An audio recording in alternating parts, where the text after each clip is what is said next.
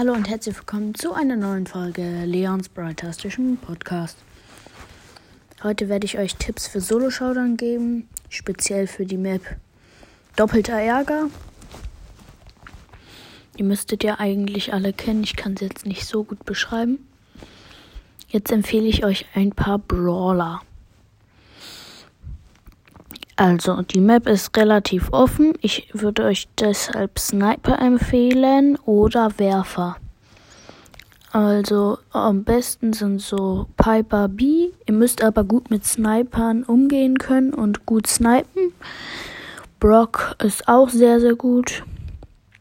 Dynamike als Werfer ist auch sehr gut auf der Map. Search wegen den Teleports, weil es viele Wände gibt. Man kann also weil es öfters so kleine Wände gibt halt. Da kann er sich dann immer gut durchteleportieren zu den Gegnern. Deswegen Search.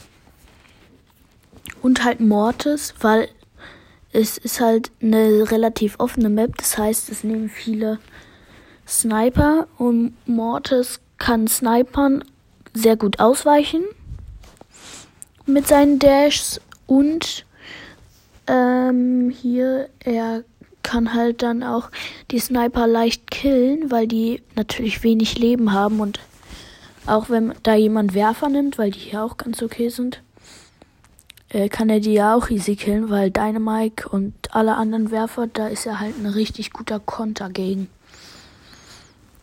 Aber ich könnte euch auch Ems empfehlen. Ems ist sehr gut.